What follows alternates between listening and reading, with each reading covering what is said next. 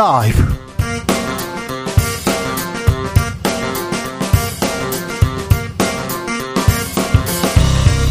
2022년 12월 16일 금요일입니다. 안녕하십니까, 주진우입니다. 이태원 참사가 발생한 지 49일 지났습니다. 49제 마지막 작별의 날을 앞두고 유족들은 분향소를 차렸습니다. 가족들은 거리에서 진상규명과 책임자 처벌을 호소하고 있습니다. 49일 동안 우리는 뭘 했나요? 참사 희생자 유가족 그리고 이태원 상인 한 분의 목소리 들어보겠습니다. 서해 공무원 피격 사건과 관련해서 검찰 조사를 받은 박지원 전 국가정보원장, 국정원 보고서 삭제가 가능하다는 걸 수사를 통해 알게 됐다. 그러면서 삭제는 지시한 적도 지시를 받은 적도 없다고 밝혔는데요. 검찰 조사 어떻게 받았는지 박지원 전 원장에게 직접 들어보겠습니다. 국민의힘이 자기 당대표 선출을 위한 전당대회 룰 개정 선언했습니다. 유승민 불가론 공식화한 것이다, 이런 분석도 있는데요. 유승민 전 의원은 쪼잔하고 구질구질하다, 이렇게 작심 비판 이어갑니다.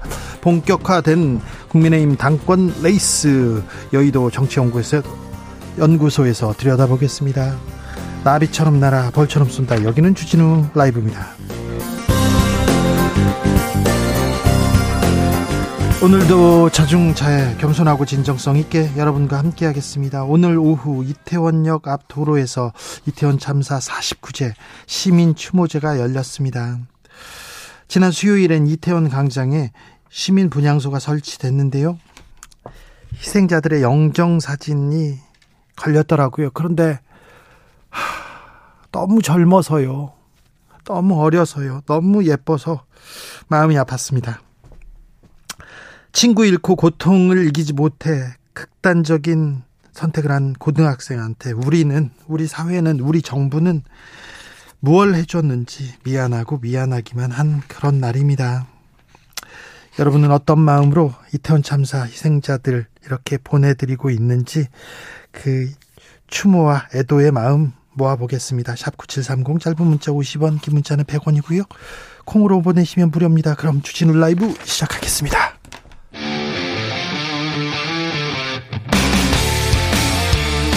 탐사보도 외길 인생 20년, 주 기자가 제일 싫어하는 것은?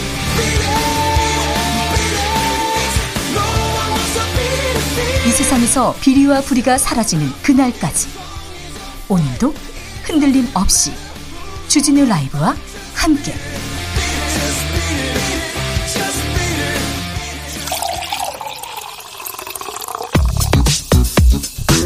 진짜 중요한 뉴스만 쭉 뽑아냈습니다. 주스 홍상근 기자, 어서 오세요. 안녕하십니까. 오늘 이태원 참사 희생자들의 49제 추도식이 있었습니다.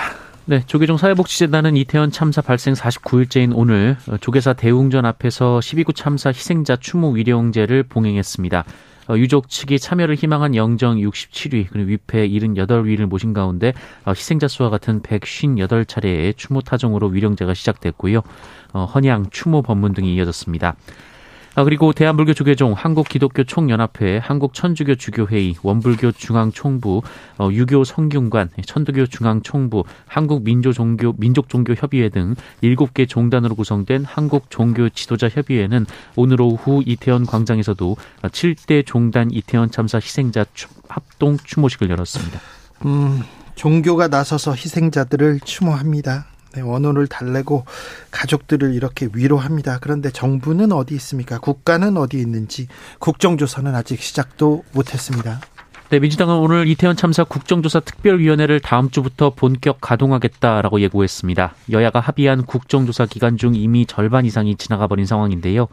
이재명 대표는 오늘 최고위원회의에서 국정조사를 정상 가동해야 한다라면서 정부 여당은 비극적 참사 앞에서 정치적 계산을 앞세우지 말고 책임 있는 행동을 해달라라고 촉구했습니다. 한덕수 국무총리 또 논란을 만듭니다. 네, 최근 이태원 참사로 2명의 친구를 잃고 생존한 고등학생이 안타까운 선택을 하는 비극적인 일이 벌어졌었는데요. 이를 두고 한덕수 국무총리가 어제 기자들 앞에서 좀 더 굳건했으면 좋았을 것이라고 말한 바 있습니다. 좀 더 굳건했으면 좋았겠다고요? 굳건하지 못해가지고 그런 선택을 했다고요?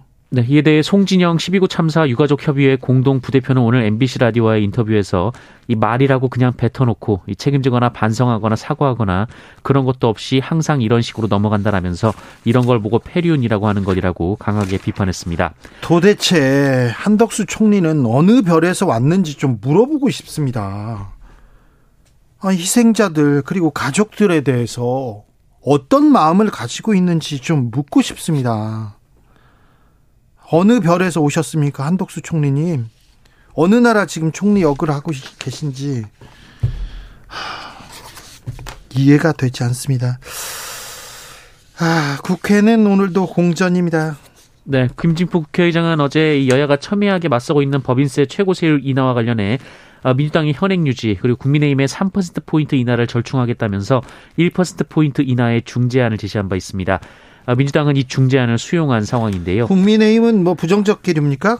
네, 주호영 원내대표는 오늘 이에 대해서 이 국회의장 중재안은 선뜻 받아들이기 어렵다라며 겨우 1%포인트만 내리는 것만 갖고는 해외 투자자들에게 신호를 주기에 턱없이 부족하다라고 말했습니다. 그런데 여기까지 왔고 예산 지금 통과해야 되는데 왜 국민의힘은 중재안도 받지 않는다고 합니까?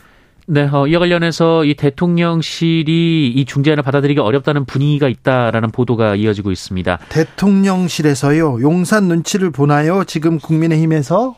네, 이 대통령실은 이 3%포인트라는 숫자가 괜히 나온 게 아니고 이 단순히 플러스 마이너스 차원이 아니다 이렇게 말했다고 하는데요.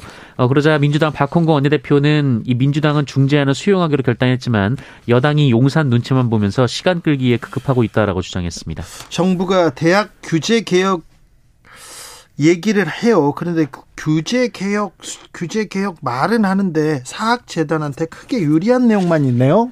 네, 교육부는 4차 산업혁명, 디지털 대전환 등으로 국가 경쟁력을 확보하기 위해서 대학의 역할이 어느 때보다 중요하다라며 하지만 낡은 규제 때문에 대학 발전에 한계가 있다 이렇게 주장을 했습니다. 그리고 관련돼서 규제 완화 내용을 발표했는데요. 이 내용을 보면 이 대학을 평가하는 교육부가 재정 지원을 위해서 대학을 평가하는 대학 기본 역량 진단 제도가 있는데 이 평가를 각 사학재단 그리고 한국대학교 교육협의회 등 자체기구에 맡기겠다라는 내용입니다. 예전에 사학은 형용사가 따라다녔습니다. 비리사학, 부정적인 일도 많고 뇌물도 있고 지금은 좀 맑아졌는데 아직도 그런 학교들 많아요. 고등학교 때 경험하셨잖아요. 그런데 일단 대학 규제 개혁이란 이름으로 사학재단한테 크게 유리한 제도들이 들어온다고 합니다. 좀 우려가 되는데요. 저희가 자세히 좀 살펴보겠습니다. 이성윤 전 서울중앙지검장이 검찰에 소환됐어요. 네, 추미애 전 법무부 장관 시절 윤석열 당시 검찰총장을 사퇴시킬 목적으로 이른바 찍어내기 감찰이 이뤄졌다는 의혹을 검찰이 수사 중에 있는데요. 오늘 이성윤 법무연수원 연구위원을 피의자 신분으로 소환했습니다. 그런데 검찰 출신인데 검찰청 앞에서 발언이 상당히 강했습니다. 네, 조사실로 향하기 전에 기자들과 만났는데요. 이성윤 연구위원은 당시 윤석열 대통령이 검찰총장 신분으로 이 채널A 사건 수사와 감찰을 방해하면서 자신에게 거친 말을 쏟아냈다라고 주장했습니다.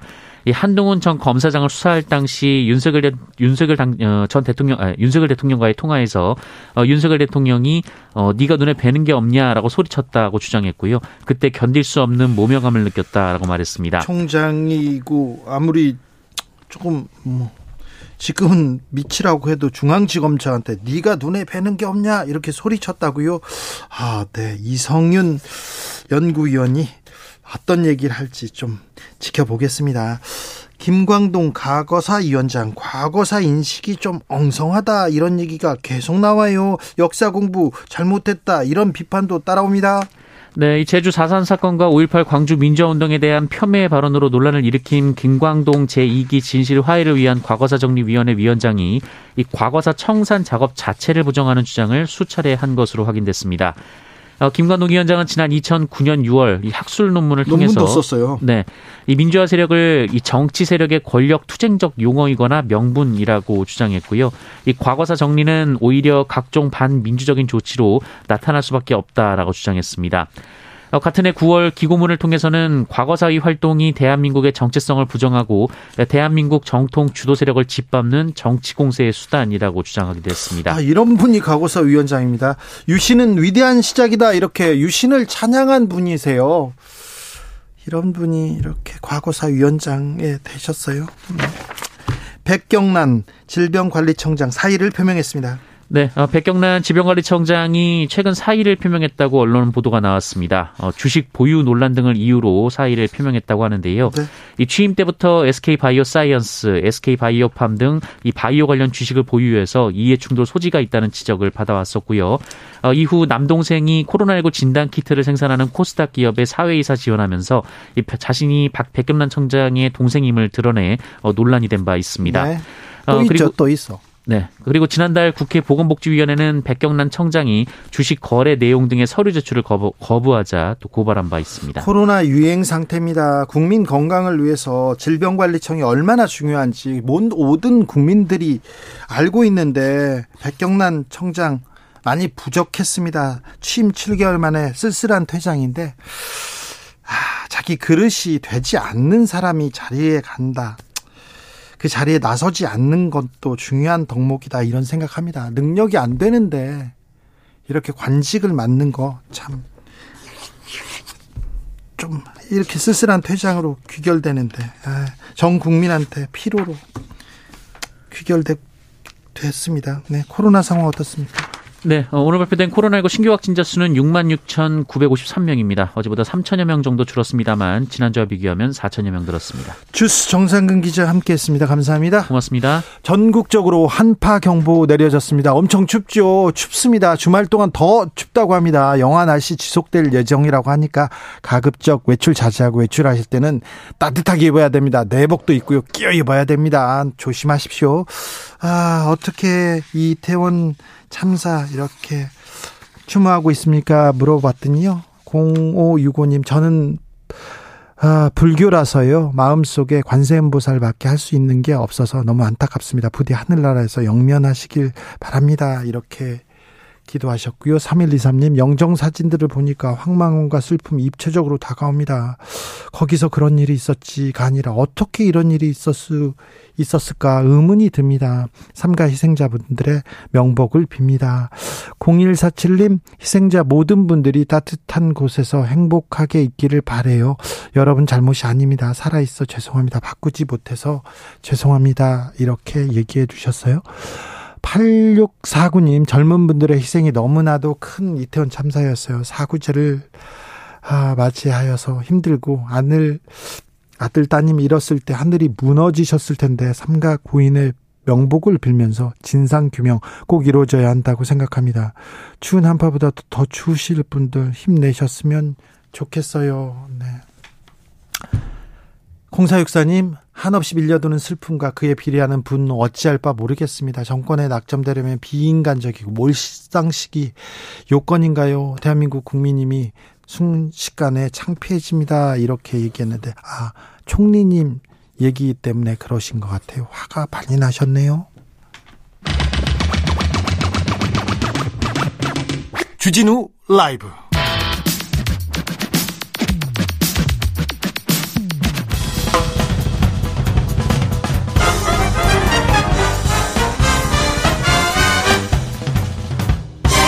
훅 인터뷰. 모두를 위한, 모두를 향한, 모두의 궁금증 훅 인터뷰. 서울 한복판에서, 거리에서 158명이 희생됐습니다. 압사. 말만 들어도 슬픔이 밀려옵니다. 이태원 참사가 벌어진 지 오늘로 49일. 오늘 이태원 참사 현장에서 그리고 곳곳에서 추모 행사가 열렸는데요.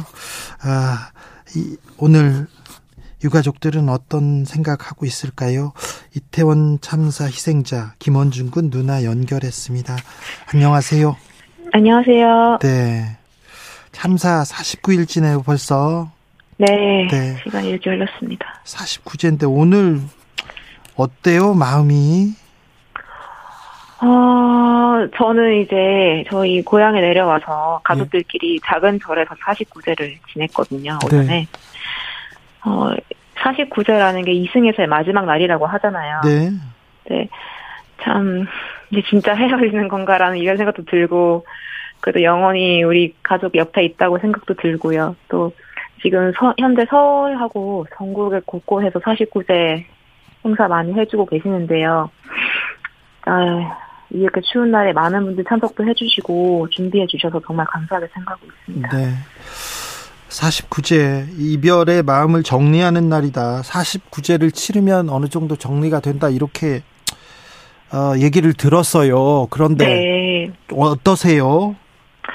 글쎄요. 영원히 정리라는 거는 그거는 조금 힘들 것 같고요. 뭐 모든 가족들 다 그러실 거예요. 이거 경험해 보지 않으신 분들은 잘 다가오지 않을 수 있겠지만 이거는 그냥 평생 가슴 속에 안고 가야 될 가족들의 그런 아픔이죠. 네. 네.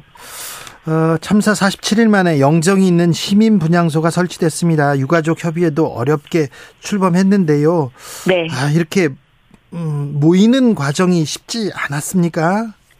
아, 네, 맞습니다. 저희가 10월 29일 이후에 한 3주 정도 되었을 때였나요? 민주화를 위한 변호사 모임에서 이제 유가족들을 같이 좀 이렇게 모아서 얘기를 한다는 기사를 보고도 저희 가족도 이제 함께 참석을 하게 되었는데, 왜냐하면 그 전까지 전에 정부 쪽에서 저희 유가족들끼리 연락을 할 수 있게 한다든지 만날 수 있게 한다든지 그런 게 전혀 없었기 때문에 그냥 각자 슬픔을 이제 가지고 있었다가 그런 모임의 자리가 마련이 되어서 열몇 가족들이 모이게 되었어요. 네. 처음에.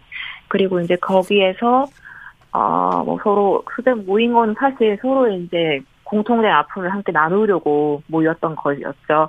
그러다가 가족들이 서로 약간씩 모이게 되면서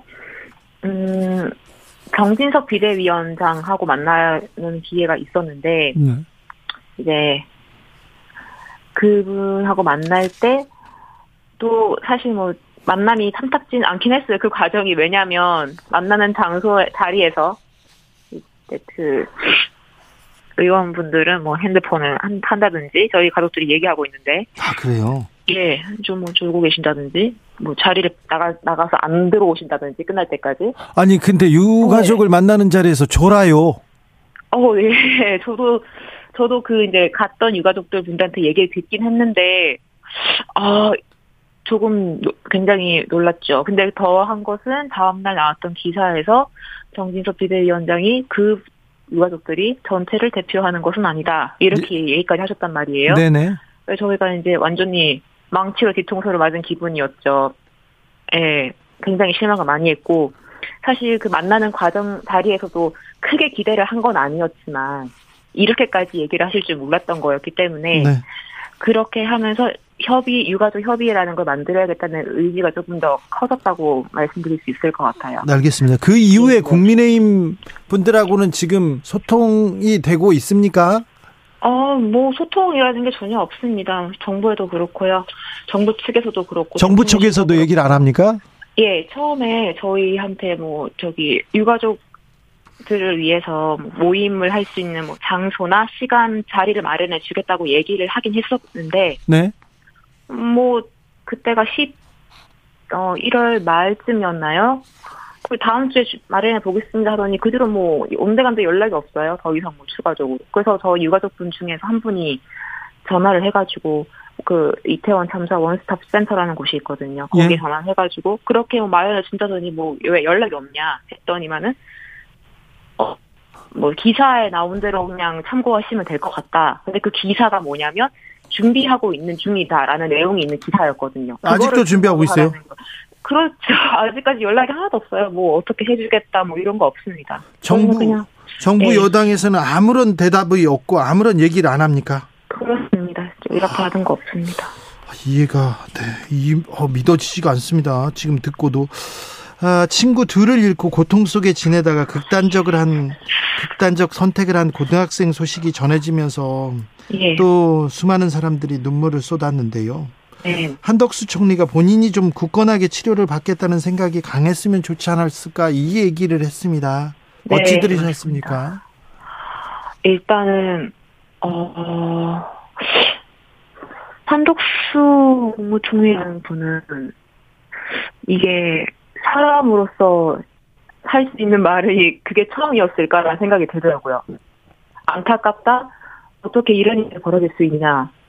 또는 뭐 다시는 이런 일이 벌어지지 않게 좀 더 노력을 하겠다. 뭐 이런 얘기가 아니라 그걸 오로지 또 본인의 탓으로 돌린 거잖아요. 본인이 노력을 하지 않아서 그 벗어날 트라우마에서 벗어날 의지가 약간 없었다는 듯이 얘기를 하시는데 약간 유가족 다같이 굉장히 화가 났고요. 그 얘기 듣고. 그리고, 이분은, 저 개인적인 생각이지만, 인격적으로 조금, 인성이 약간 문제가 있으신 게 아닌가. 누구든지 다 이런 일이 있으면 너무 슬퍼하고, 어떻게 이런 일이 또 있을 수가 있고, 부모님은 또 앞으로 어떻게 살아가시나, 이런 생각이 드는데, 아직 이 말씀드리는 이 순간도 제가 지금 너무 가슴이 떨리는데, 어떻게 그렇게 그런 말을 아무렇지도 않게 얘기할 수 있을까요? 만약에 본인 일이나 조카의 일이었으면 그렇게 얘기할 수 있었을까요? 너무 놀랐습니다. 말이 안 된다고 생각합니다. 참사를 수사하고 있는 경찰청 특수본의 수사 어떻게 지켜보고 계십니까? 일단은 지난번에 그 특수본 쪽에서 이제 다시 뭐 영장 재청구하겠다 얘기 뭐 이런 것도 있고 한데 사실 그 과정상에서 조사하고 있는 게 많이 전달된 건 없습니다. 저희도 그냥 기사를 보고서 통해서 알고 있는 정도고 그 기사마저도 많이 나오고 있지는 않은 상황인데요. 또 오늘 49절을 맞아서 얘기를 하셨더라고요. 조금 더 결과가 나올 것이다, 마무리가 될 것이다라고 얘기를 하셨는데 사실 별로 기대하고 있지는 않습니다. 저는 희망적이지가 않습니다. 네, 오늘 지금 가장 중요한 것이 무엇이라고 보시는지요? 유족들이 가장 바라는 게 무엇인지 좀 말씀해 주세요. 지금이라도 정말 늦었지만 책임 있는 분들의 진정성 있는 사과. 진정성 있는 사과와 그리고 또 하나하나 어디에서부터 무엇이 잘못되었고 왜 그날 경찰들이 그만큼 많이 출동하지 못했으며 6시 34분에 분명 신고가 있었는데 왜 그때 바로바로 투입이 되지 못했는지 지하철은 왜 무정차를 하지 않았는지 도로 위로 왜 아이들을 올렸는지 이런 것부터가 저희 유가족들은 다 지금 궁금증이 굉장히 많은 상태거든요. 하나하나 다 조사를 좀 해주셨으면 좋겠습니다. 알겠습니다. 지금 어느 걸 하나 제대로 들은 게 없는 상황이기 때문에 아직까지. 고 김원준 군에게도 하실 말씀이 있습니까?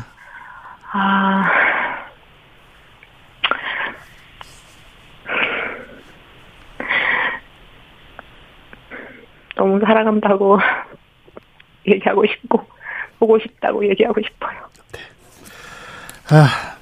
편히 잠드시길 제가 기도하겠습니다. 깊은 위로의 말씀 전합니다. 말씀 감사합니다. 고맙습니다. 고 김원준 군 누나와 말씀 나눴습니다. 이번에는 참사 현장에서 희생된 아이들 곁을 떠나지 않는 시민이 계셔서 좀 불러보겠습니다. 이태원 참사 현장 골목에서 제사상을 손수 차려주고 그리고 그 자리를 지키고 있는 80대 상인 남인석 씨가 그분인데요. 연결하겠습니다. 남인석 선생님 안녕하세요. 예, 안녕하세요. 네. 오늘 아침에도 이렇게 골목길에 제사상을 차리셨어요? 예, 오늘 아침에 새벽 2시에 아무 사람 없을 때 조용하게 한다고 제사상을 차렸거든요. 그 제사상 가운데는 또 특이한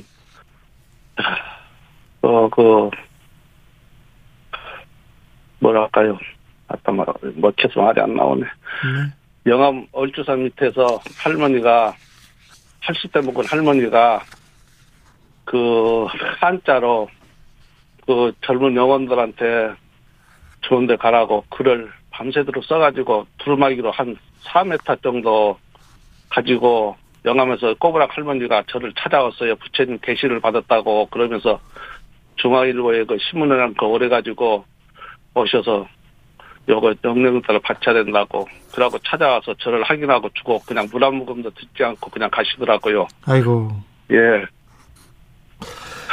참사 당일 그 가게 문도 열어주시고 부상자도 많이 구했다고 이렇게 들었어요. 그래서 그걸 피워놓고 영양들아 피워놓고 새벽 2시에 49제를 지었습니다. 네네. 예. 네. 49일인데요. 지금 네.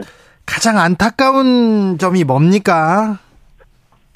가장 안타까운 것은 말할 수 없죠.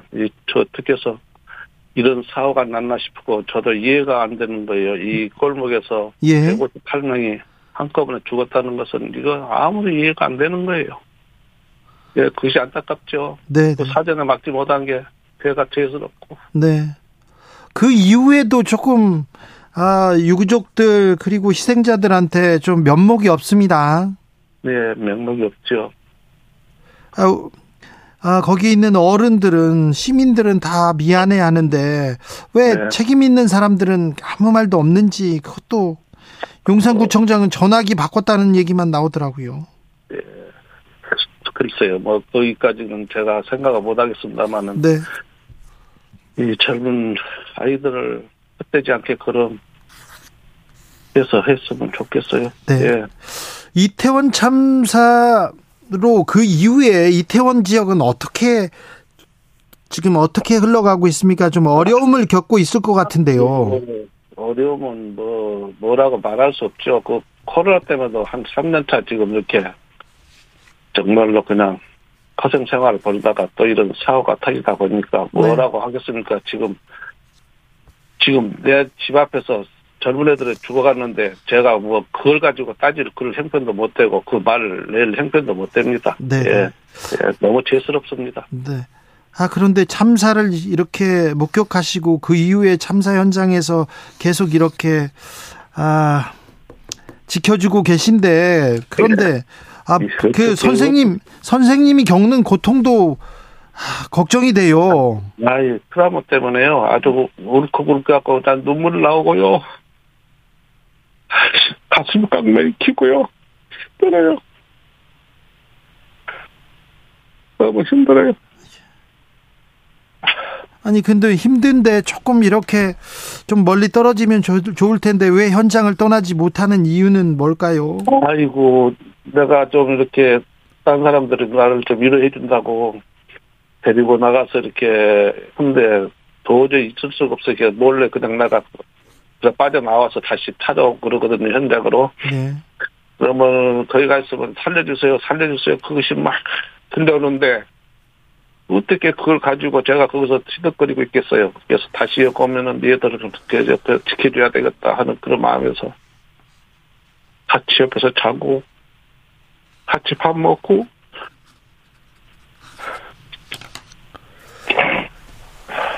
자 오늘 49일 됐는데 이 네.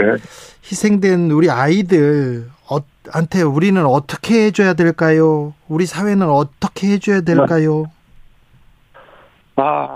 그들은 정말로 제발 헛되게 그냥 둬선 안 되고 정말로 뭔가 하나도 추모공원이라도 제대로 세워서 세계적인 골목에 마다 비춰줄 수 있는 등불이 되도록 정력을 일으켰기로 세계 사람들이 한번 들려서 이런 데서 죽을 수도 있구나 하는 것을 보여주도록 했으면 좋겠어요. 그럼으로써 이런 사고가 나지 않게 그런 사연에 방지할 수도 있고 그런 뜻에서 좀 이렇게 해줬으면 좋겠어요. 알겠습니다. 어려운 상황에서 말씀 감사합니다. 이태원 참사 현장에서 손수 제사상을 차려서 희생자를 추모하고 계신 80대 상인 남인석 씨와 말씀 나눴습니다. 선생님 감사합니다. 네, 고맙습니다. 0318님께서 저는 94년 무학여고에 다녔습니다. 성수대교 붕괴 때 친구와 선생님을 잃었습니다. 그때 많은 사람들이 희생됐는데 무학여고에서 그때 참 어른들 많이 원망하고 내가 어른이면 이런 일 절대 없게 하겠다고 생각했어요. 근데 그로부터 30년 가까이 지나 저는 어른이 되어 있는데 저는 여전히 무엇도 하질 못했습니다. 미안합니다. 세상을 변화시키지 못해서 정말 미안합니다. 이렇게 문자를 주셨습니다. 아니요, 선생님이 어른이면 이렇게 생각하는데 좀 안타깝습니다. 교통정보센터 다녀오겠습니다. 임초희 씨.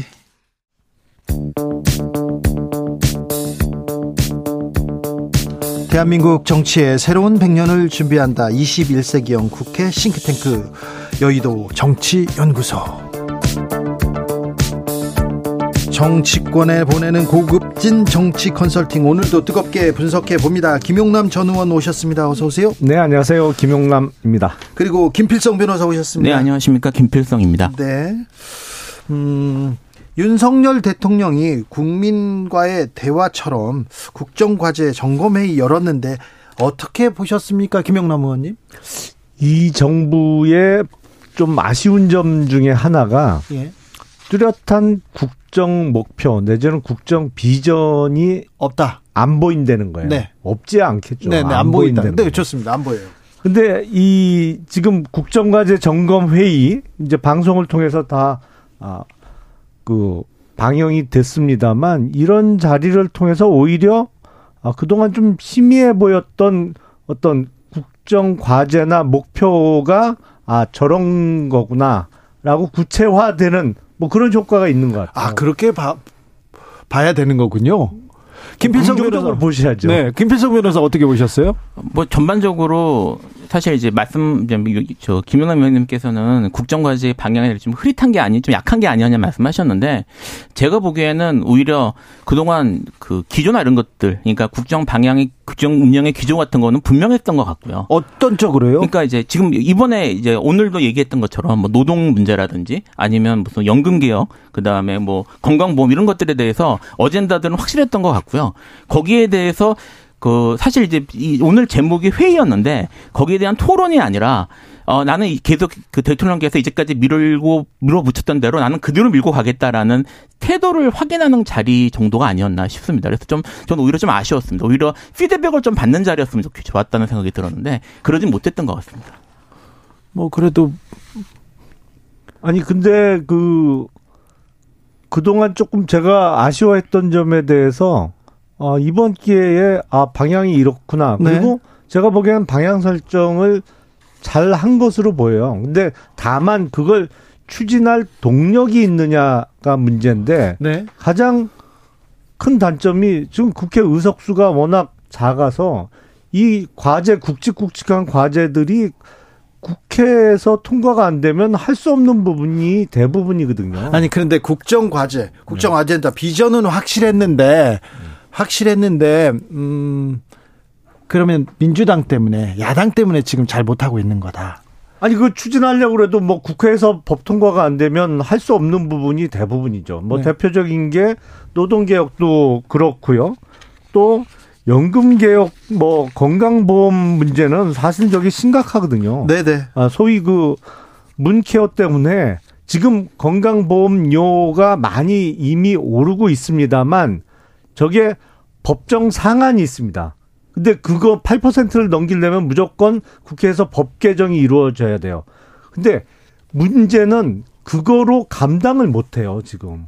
건강보험, 재정 문제를 감당할 수 없는 수준이에요, 지금. 이제 노동 문제 처음에 말씀하셨고요. 네. 지금 이제 오늘 대통령께서도 이제 중요 개혁 과제 중에 하나로 말씀을 하셨는데, 저는 이제 노동 과제 같은 경우, 노동에 대해서도 사실 이제 대표적으로 지금 들여다볼 만한 사안이라고 생각을 하는데요. 잘 아시다시피 지금 주 69시간 일하게 한다는 내용으로 지금 중요 내용 중에 하나입니다. 그렇죠. 초과 근무 시간을 지금 늘리겠다고 했죠. 예, 주 69시간이면 일주일에 6일 근무한 경우에, 네, 11.5시간 일하게 되는 거거든요. 네. 이게 얼마나 긴 시간이냐면요, 좀 약간 선정적이긴 합니다만 제가 비교를 하나 할게요. 나치가 말입니다, 2차 대전 때, 네, 유대인들을 강제 수용소에 끌어다가 강제 노동을 했었는데, 이제 1939년부터 이제 했거든요. 그때 당시에 부과했던 강제 노동 시간이 하루에 10시간에서 12시간이었습니다. 그래요. 그러니까 그때도 일요일은 쉬었습니까? 예, 그때도 이제, 왜냐면 매일 일하면 죽으니까요. 그러니까 지금 이 기준으로 하면 당시에 유대인들이 강제 수용소에서 강제 노동하는 시간 기준으로 봐도 긴 시간이에요. 네. 그러니까 이게 과연 물리적으로 가능한 시간인지, 이게 역사상 얼마나 긴 시간인지에 대해서 사실 충분히 리뷰가 되고 연구가 된 상태에서 지금 진행이 된 건지는 모르겠단 말입니다. 그 부분에 대해서 이제 오해를 하시는 것 같은데, 이게 이제 상한이 69시간이 가능하다는 것이죠. 네. 뭐 무조건 69시간까지 일하는 일을 하라는 것도 아니고, 우리가 산업별로 보면 계절적 수요가 뚜렷한 산업이 있습니다.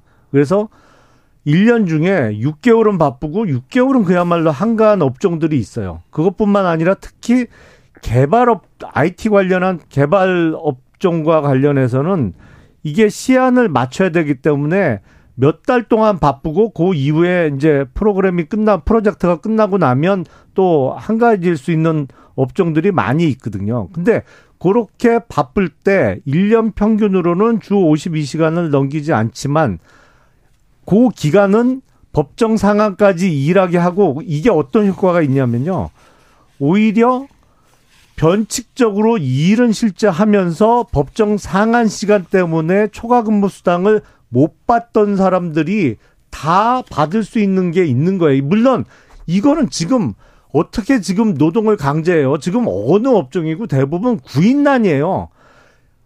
하기 싫다는 사람 억지로 일시키잖아요. 다 회사 그만두고 떠나요. 구인난인 상황에서는 아니, 근로자의 동의 없이 강요할 수 없습니다. 강제할 수 없어요. 지금 아니 그런데 자체가. 지금 영혼을 팔아서라도 취업하고 싶다 그런 사람들도 많은데요. 근데 대부분 구인난이에요. 노동 문제가 심각했던 군사 정권 시절에서도 강제로 노동을 시킬 수 있는 권한은 법적인 권한은 없었습니다. 사실 노동자와 사용자 사이에서의 권력 관계라고 하는 게 지금 강제로 할 수 있냐 없냐로 얘기할 수 있는 건 아니고요.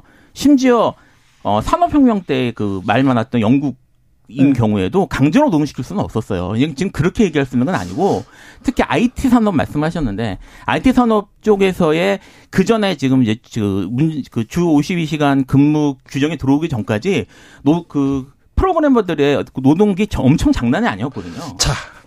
OECD에서도 선진국에서도 우리 노동시간은 길다 이런 지적이 있었는데, 왜 이렇게 일 시킬 자유에 대해서 이렇게 고민을 많으신지, 일을 많이 시키는 게 노동개혁인지 여기에 대해서는 좀 고민이 좀 됩니다. 자, 그런데 이걸 바라는 근로자들도 많이 있어요. 네, 알겠습니다. 바라는 사장님들은 더 많을 거고요. 근로자들도 있다는 것까지. 네, 알겠습니다. 자, 의원님, 그런데 국민의힘은 이제 당권 경쟁으로 이렇게 접어들었다 이렇게 봐도 되죠? 사실상 그렇죠. 그렇죠. 3월 초에 경선을 하게 되면 이미 지금 이제 룰을 바꿔야 되는 시기가 맞지요? 룰을 바꿀 필요가 없다는 게 제 생각입니다. 그런데 바꿔서도 안 되고. 김용남 왜 바꾸면 안 됩니까? 아니, 게임을 앞두고 갑자기 룰 바꾸면. 네.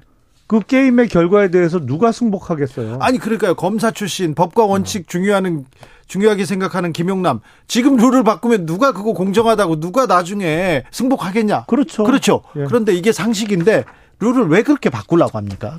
제가 보기엔 전략적인 판단 믿습니다. 그래요? 지금 룰을 바꾸자. 그래서 당원 100%로 전당대회를 이번에 치르자고 하는 사람들은. 네. 그분들 속내는 제가 정확하게 모르겠는데 겉으로 비춰지는 모습은 다 유승민 전 의원의 도미들이에요. 아, 그래요? 오히려? 네. 실제로 도와주는 효과밖에 없습니다. 그렇죠. 그러면. 지금 네. 룰 바꾸고 뭐 하면서 다 유승민 때리기에 나선 거 아니냐. 유승민 막아라 이렇게 하는 거 아니냐. 이렇게. 아니, 그렇게 비춰질 소지가 다분하고, 유승민 전 의원이 이번 전당대회에 출마해서 비록 당대표에 안 되고 떨어지더라도 승자예요. 지금 벌써.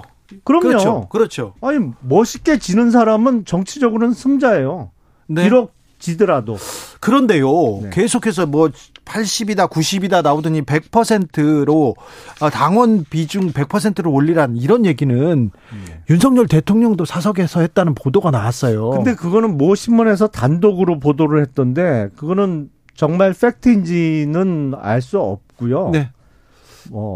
그 여부에 대해서는 제가 확인이 안 되기 때문에 그거에 대해서는 따로 말씀을 안 드리겠고. 그런데 윤핵관들 다 지금 당권, 룰 100% 이거 얘기하고 있잖아요.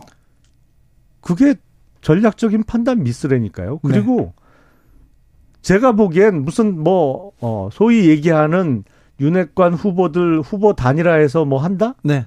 아유, 그런 군소 후보들 단일화 해봤자 아무 효과 없어요. 그래요? 아유, 올망졸망 단일화 해봤자 무슨 시너지 효과가 나요? 안 된다니까요. 윤핵관들이요? 안 돼요? 효과 없어요, 그거. 아, 그러면 어떻게 합니까? 윤핵관 의원님께서는 어떻게 됩니까? 제가 보기엔 네. 당선 가능성이 있는 사람은 지금 사실 공개적으로 이제 전당대회 출마를 밝힌 후보들 중에는 안철수 의원 정도가 네. 가능할 것 같고요. 아직 의사표명 안 했습니다만 나경원 전 의원 정도는 유승민 전 의원하고 이렇게 전당대회에서 이길 가능성이 있어요. 네. 나머지 후보분들은 글쎄요. 그래요? 올망하다고요? 자, 김필성 변호사, 네. 이거 한번 물어볼게요. 이 경선 앞두고 룰을 바꿔요.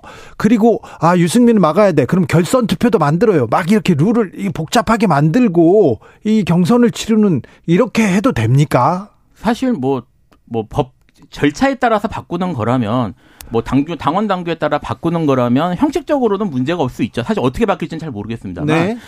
이제 아시겠지만 지난번에 그 이준석 전 당대표 저기가 이제 물러나는 과정에서도 뭐 룰 그 규정을 바꾸는 것 때문에 뭐 가처분도 있었고 하지 않았습니까? 네. 그러니까 그랬던 것처럼 뭐 문제가 안 되도록 절차를 지키는 건 될 수 있는데 사실 이게 고도의 정치적인 작업이라서 지금 의원님 말씀하신 것처럼 이게 지금 정치적으로 올바른 판단인지 여부에 대해서 사실 생각해 볼 필요는 있는데요. 국민들이 보기에는 의원님께서 말씀하시는 것처럼 유승민 의원 쪽, 전 의원 쪽에서 말씀하시는 것보다 오히려 윤석열 대통령의 의지가 아닌가. 사실 기사도 계속 그렇게 나오고 있고요.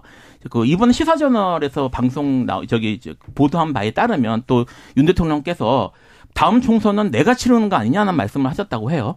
그러니까 그 당의 친정 체제를 굳히고 싶은 게 윤석열 대통령의 의지가 아닌가 사실 이렇게 비치거든요. 두 법률가들한테 물어보겠습니다. 경향신문 한 보도이긴 하지만 룰을 바꾸라는 얘기를 바꾸자는 100% 당원 얘기를 윤석열 대통령이 만약에 했다면 이거 법에 조금 저촉되는 거 아닙니까? 아니 그 단독 보도된 내용도 그렇게 하는 게 낫지 않냐라는 취지였기 때문에 그거로 어떤 당무에 개입했다라고 뭐 본인의 의견일 수 있거든요. 예. 뭐 그렇게 하는 게 낫지 않을까 뭐. 그렇기 때문에 법적인 문제까지는 가기는 어려워 보여요. 어렵습니다. 아니, 예. 예전에 노무현 대통령 탄핵 사례가 있잖아요. 그거는 총선을 앞두고 그거는 조금 다른 문제였죠. 표현도 달랐고 사실은 그때 민주당이 깨지면서 열린 우리당에 네. 대한 사실상의 지지 표명이었기 때문에 그건 조금 다른 문제죠. 그거는 이제 지금 이건 당내 경선일, 당내 이제 선거라 네. 공직선거법하고는 조금 다르다고 볼 수는 있을 텐데요. 네. 뭐 있을 거는 그렇게 볼 수는 있을 것 같습니다만 어쨌든 이런 식 이게 지금 말씀하셨던 것처럼 뭐 대통령이 지금 그렇게 말씀하셨으면 이게 그냥 단순히 의견 표명이라고 보기는 현재 지금 진행되고 보시면 어렵지 않을까 싶긴 합니다. 네. 아니, 저는 이해가 안 되는 게. 이렇게 당원 100%로 룰을 바꾸자고 하는 분들이 겉으로 드러나는 거와는 달리 그런 사람들의 정말 속내는 네. 이번 전당대회에서 유승민 전 의원이 당대표가 되는 게 좋겠다라고 정말 마음 깊숙이 드러나지 않게 생각하면서 한다 그러면 저는 아주 전략적으로도 훌륭하고 뭐랄까 영리하다라고 생각을 하겠어요. 네. 근데 그게 아니고 다른 목적을 갖고 있는데 이렇게 발언을 하고 이렇게 몰고 간다는 건 정말 전략적으로 판단착오예요. 그건. 룰 계속 얘기가 나오면 유승민을 이렇게 두려워하나 유승민 띄우나 이런 생각이 들어요. 점점 도와주는 거예요. 그렇죠. 사실은. 네. 방금 김필성 변호사가 윤 대통령이 주변에 다음 총선은 어차피 내가 치르는 거 아니냐 이런 취지의 발언을 했다는데. 그 취지는 사실은 제가 이야기는 지금 윤석열 정부가 출범한 지 6개월이 됐습니다만 할 수 있는 부분은 그렇게 많지 않아요. 대통령과 정부가. 사실은 국회의 문턱을 넘지 못하면 어떠한 개혁 조치가 됐던 아니면 상당 부분의 법안, 뭐 지금 예산안도 통과가 안 되고 있습니다만 다음 총선에서 국민의힘이 승리를 못하면 윤석열 정부는 사실상 5년 내내 그렇죠. 힘을 못 쓰고 식물정부로 끝날 수밖에 없어요. 그러니까 네. 다음 총선과 윤석열 정부의 어떤 성공과는 불가분의 관계거든요. 네, 네. 뭐 그런 밀접한 관계를 얘기한 거 아닌가 싶어요. 김용남 전 의원 다음 총선에서 또 배지 다르셔야 될 거 아니에요. 자, 그런데 달아주세요. 네, 주변 사람들하고 얘기할 거 아닙니까? 국민의힘 주변 사람들끼리 야 누가 이렇게 당권을 잡을 것 같아? 누가 당권을 잡아야 우리한테 유리해? 이런 얘기할 거 아니에요. 그렇죠. 네. 예. 그럼 어떤 얘기 제일 많이 나옵니까? 아니 일단은 수도권의 승리를 가져올 수 있는 사람이 당대표가 돼야 돼요. 네. 근데 뭐 그 영남 출신 의원분들은 대단히 기분 나쁘겠습니다만 영남 출신 정치인들이 바라보는 선거는 수도권 출신이 바라보는 선거하고 완전히 틀려요. 예. 완전히 생각부터가 틀려요. 그렇죠. 그리고 선거를 임하는 자세도 틀려요. 아, 당연하죠. 그래서 총선과 같은 큰 선거를 앞두고는 수도권 선거를 치러본 사람이 당대표를 해야 됩니다. 네. 그래야 큰 사고 없이 선거를 잘 치러낼 수가 있어요. 네, 알겠습니다. 김용남이 적입니다. 이렇게 당권 주자로 뛰는 건 아닙니까? Next time. Next time. Not 알겠습니다. This time. 알겠습니다. 영어라 써가지고 무슨 말인지 잘 모르겠습니다. 민주당 이재명 대표를 향한 수사는 어떻게 돼갈 것으로 전망하십니까? 뭐 지금 그 한동안 거칠게 이렇게 진짜 거세게 몰아붙이다가 뭐 좀 숨고르기 하고 있어요. 예, 최근에 이제 사실 이 거칠게 몰게 된 게 이제 뭐 남욱 변호사나 뭐 이런 사람들의 진술이 바뀌면서 그랬는데 이게 지금 김만배 씨하고 진술을 하고 부딪히고 사실 진술들이 서로 일관되지 않는 상황이 되면서 약간 주춤하는 모습이었거든요. 일단 남욱 변호사의 진술은 김만배 벽에 지금 부딪힌 상태예요. 예, 근데 또 김만배 씨가 또 최근에 이제 자해 소동이 있었다고 하니까 이것이 지금 어떻게 변수로 작용될지는 모르겠습니다만 검찰 특수부의 특성상 일단 목표를 이렇게 정하고 밀어붙이면 도중에 물러서는 경우는 거의 없거든요. 네. 그러니까 결국은 시간의 문제지 끝까지 이재명 대표를 목표로 밀고 가지 않을까 싶습니다. 김만배 씨의 자해 사건은 이 수사에 어떤 영향을 미칠까요? 글쎄 수사에 미치는 영향은 김만배 씨가 스스로 목숨을 끊으려고 시도를 하고 나서 오게 되는 심경의 변화가 어느 쪽이냐가 가장 크겠죠. 네. 어느 쪽으로 심경 변화를 일으키느냐. 지금 수사 상황을 보면 업무상 배임과 관련해서는 사실 지금 기소해도 크게 무리는 없어 보여요. 대장동 관련해서요? 네. 근데 국민 정서상 도움받은 게 드러나면 충격이 훨씬 클 것이고 네. 어떤 뇌물 부분이 기소가 안 되면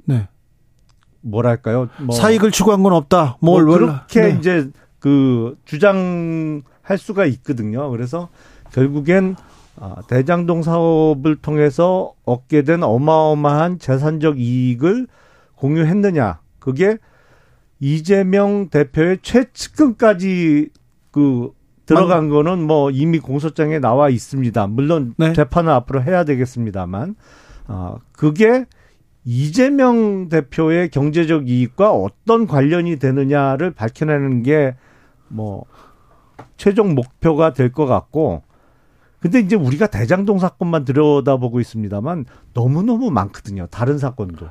변호사비 대납 사건도 있고 성남 FC 문제도 있고 백현동 문제도 있기 때문에 그 대장동 사건 이외에서 또 다른 수사 성과가 나올 수 있을 것 같아요. 사실 그러니까 비진술 증거라고 하는 것들요. 그러니까 사람의 진술한 것이 아니라 자금의 흐름이라든지 그런 객관적 증거 같은 것들은 나오지 않았던 것 같습니다. 지금 말씀하셨던 여러 의혹들은 사실 제기된 지가 매우 오래된 것들인데 지금 대선 이후에도 한동안 진행되지 못했거든요. 네. 그래서 지금 검찰이 충분한 현재 지금 진술을 바꾼 사람들의 몇몇의 진술 이외에 다른 증거를 갖고 있는 것 같지는 않아서 좀 지켜봐야 돼요. 김용남 전 검사. 김만배 씨 이렇게 자해 시도하고 그랬는데 좀 위험한 거 아닙니까? 빨리 구속해가지고 이렇게 좀 신변을 확보하는 게 낫지 않습니까? 제가 봐도 사실은 그냥 외부에 이렇게 놔두는 거는 위험할 수 있을 것 같아요. 근데 구속을 시키고 싶다고 그냥 할 수 있는 게 아니잖아요. 네. 별건이 있어야 되는 거고 앞서 기소가 됐던 부분은 구속기간이 만료가 돼서 지금 나온 거기 때문에 별건이 있지 않으면 또 구속하기는 쉽지 않습니다. 알겠습니다. 김용남 전 의원 그리고 김필성 변호사와 함께 했습니다. 감사합니다. 네, 고맙습니다. 저는 6시에 박지원 전 국정원장과 돌아옵니다.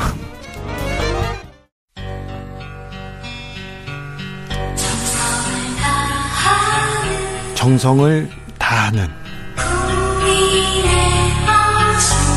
국민의 방송 KBS 주진우 라이브. 그냥 그렇다고요.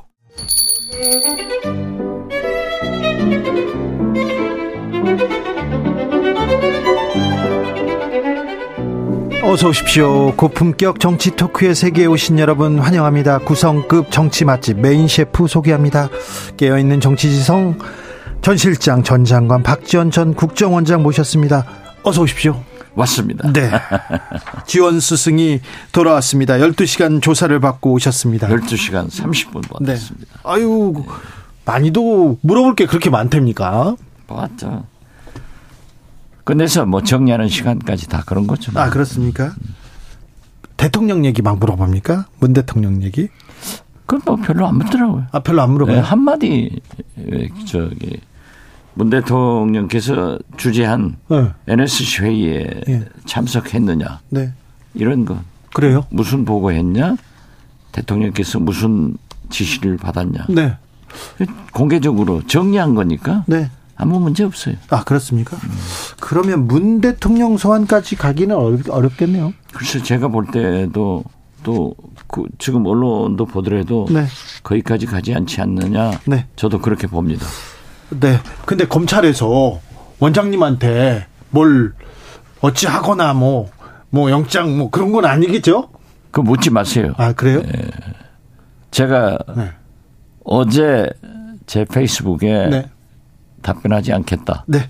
그리고 오늘 아침 방송에서도 물어도 검찰 조사 관계는 답변하지 않겠다. 왜냐하면은 여러 사람이 관계되어 있잖아요. 알겠어요. 네. 그러면 제가 얘기를 하면은 증거인멸 이런 게 가능하죠. 알겠습니다. 그걸로 또 검찰 애들이 또 이렇게 검찰 분들이 이렇게 얘기할 수도 있으니까 이건 넘어가겠습니다. 그런데요, 이것도 물어볼게요. 민주당에서 박지원 복당 심사했는데 무산됐다 이런 얘기 나왔어요. 무산되는 것보다 조금 더 논의하겠다라고 했으니까 기다리면 되겠죠. 아니, 논의할 게 뭐가 있죠? 왜 이렇게 복잡하다는 거죠? 저는 그렇게 시끄러운 것 같아요. 그래요? 네. 아, 박지원, 네, 어딜 가나 뭐 뉴스메이커 하는 게 맞습니다. 글쎄요. 네. 그러니까 요즘 제 딸이 아빠가 대통령보다 더 TV, 라디오에 많이 나온다고. 제발 이제 그만하라고. 아, 그것 때문에 지금 탄압받는다, 이렇게? 아니죠. 네. 안 좋은 일로 아빠가 검찰에 불러다니니까 좋아하는 딸이 어디 있겠어요. 네. 또 이제 오늘은 조용해질란가 했더니 복당 안 받는다 하니까 아빠 뭐가 잘못됐냐고. 아니, 그런 건 걱정하죠. 아니거든요. 뭐. 네. 걱정 안 합니다. 걱정 안 해도 됩니까? 아니, 우리 딸이 걱정하니까. 알겠습니다. 네. 박지원은 걱정 안 해도 됩니까? 저는 아무튼. 걱정하지 않습니다. 그렇습니까? 네. 아니, 제 4주 8자가 좀 시끄러운 것 같아요. 그래요? 그런데 또 제 운명이 잘 헤쳐나가더라고요. 네, 알겠습니다. 네. 네. 잘 헤쳐나가는 박지원 원장님, 네, 믿고 있습니다. 원장님, 윤석열 대통령이 국정과제 점검회의를 주재했습니다. 국민과의 대화 형식으로 이렇게 얘기하던데 어떻게 보셨습니까? 저는 어제 그 TV는 보지 않았습니다. 예. 그 쇼트 뉴스로 봤는데 어떻게 됐든 집권 7개월 만에 국민과 대화를 했다고 하는 것은 저는 잘했다. 네. 그렇게 평가합니다. 네. 속 시원히 할 말 다 했다. 이렇게 대통령은 만족해 하는 것 같은데 말을 많이 하시더라고요. 많이 하고 싶겠죠. 또 하실 수밖에 없고. 대통령 되면 말 많이 하고 싶습니까? 이명박 전 대통령은 말하고 싶어가지고 라디오에서 주례 연설 만들어가지고 프로그램 만들어가지고 혼자서 계속 연설하고 그랬잖아요. 뭐 대통령이 보면은 제가 김대중 대통령 5년간 가장 가깝게 모셨잖아요. 네. 사실 24시간 국가 걱정하고 365일 충성합니다. 네. 그렇지만은 그 한 일에 대해서 TV에서 라디오에서 왕울락을 신문에서 새카맣게 비판을 하니까 속시원하게 좀 말 좀 하고 싶을 것 같아요. 아, 그래요? 예. 알겠습니다. 그러니까 저는 비서실장 하면서 대통령 그 일정이 나오잖아요. 예. 그러면 아침, 점심, 저녁 식사가 비어 있거나 또는 특별한 게 없으면은 늘 그 소통할 수 있는 어른들하고 자리를 만들어줬어요. 아하. 김수환 추기경님, 네. 강원영 목사님, 네. 박권상 KBS 사장님. 네. 이 세 분하고 제일 얘기를 많이 했죠. 아, 그래요? 거기서 이제 소통을 하면서 듣고 또 그분들은 원체 원로이기 때문에 네. 성직자이고 언론이기 때문에 뭐 민원하지 않고 있는 그대로 다 말씀을 해 주니까 네. 윤석열 대통령도 그런 식을 한번 취해봤으면 하고 말씀드립니다. 원로들도 좀 많이 만나야 될 그렇죠. 텐데 국민의힘 사람 말고 다른 목소리도 좀 들어야 될 텐데. 국민의힘 사람들 만나는 것은 자기 식구들 아니에요. 네. 짬짬이야. 네. 소통이 아니고. 알겠습니다. 윤 대통령 최근에 연금 막 노동 교육 개혁한다 이러면서 막 목소리를 이렇게 내고 있습니다. 아, 그런데 문재인 정부 지우기라는 비판도 있는데 지금 윤석열 정부의 그 개혁 과제 내용들 어떻게 보고 계시는지요? 저는 국가나 정부나 정당이나 어떤 조직이나 계속 개혁과 혁신을 해나가지 않으면 살아남지 못하는 게 지금 21세기 오늘의 현실입니다. 그렇기 때문에 이 노동, 연금, 교육 3대 개혁을 아젠다를 제시한 것은 저는 윤석열 대통령이 집권 7개월 만에 처음으로 비전을 제시했다 이렇게 봅니다. 네. 그래서 제가 이 자리에서도 많이 얘기를 했지만은 민주당이 정의당이 야당에서 이 개혁의 과제를 함께 가야 됩니다. 함께. 그렇죠. 그렇기 때문에 당내 TF를 만들어서 노동개혁, 연금개혁, 교육개혁에 대해서 또 정치개혁에 대해서 해야 되는데 자 보십시오. 민주당 야당들이 그러한 일을 하지 않으니까 화물연대 같은 것이 나오잖아요. 아. 화물연대가 지금 국민적 지지를 받지 못했잖아요. 네. 산업에 미치는 영향이 너무 나쁘니까 네. 국민들이 파업을 종식해라. 이렇게 하면은 윤석열 대통령께서도 강하게 강대강으로 나갔지만은 야당이 화물연대 조합원들이 3년간 연장하는 것을 받아들이면 또 정부도 대통령도 받아줘야 되는 거예요. 예. 머리 숙이고 오니까 발로 밟아버리잖아요. 아이고. 안 된다. 네. 이것은 아니에요. 예. 그래서 저는 윤석열 대통령이 이 개혁 과제를 던진 것은 참 잘했다. 네. 그렇지만은 상대적으로 민주당도 정의당도 국회에서 이 개혁 특위를 만들어 가지고 네. 정부와 함께 할 수 있도록 대안을 제시하는 것이 좋다 그렇게 봅니다. 오히려 뭐 정부보다 더 개혁적인 안을 내서 그렇죠. 정부를 끌고 가야죠. 예, 그렇죠. 네. 그러나 저는 윤석열 대통령께 이 자리를 빌려서 말씀하는 게 노동 친화적이지는 않는다고 하더라도 노동계를 그렇게 짓밟는 네. 그런 강압적 정책은 지양돼야 된다. 그렇죠. 이 말씀을 드립니다. 알겠습니다. 윤석열 대통령이 사석에서 당원 투표 100%로 해야 된다. 이렇게 국민의힘 경선 룰에 대해서 얘기했다는 보도가 나왔습니다. 이거 어떻게 보셨어요? 저도 그 보도를 보고요. 네. 또 그런 논리를 폈더라고요. 네. 일반 반장을 선출하는데 왜 3반 학생이 와서 시끄럽게 하냐. 네. 투표권을 안 주는 거 아니냐. 일반 네. 학생만. 그러나 이것은 국민의 지지를 먹고 사는 정당의 대표입니다.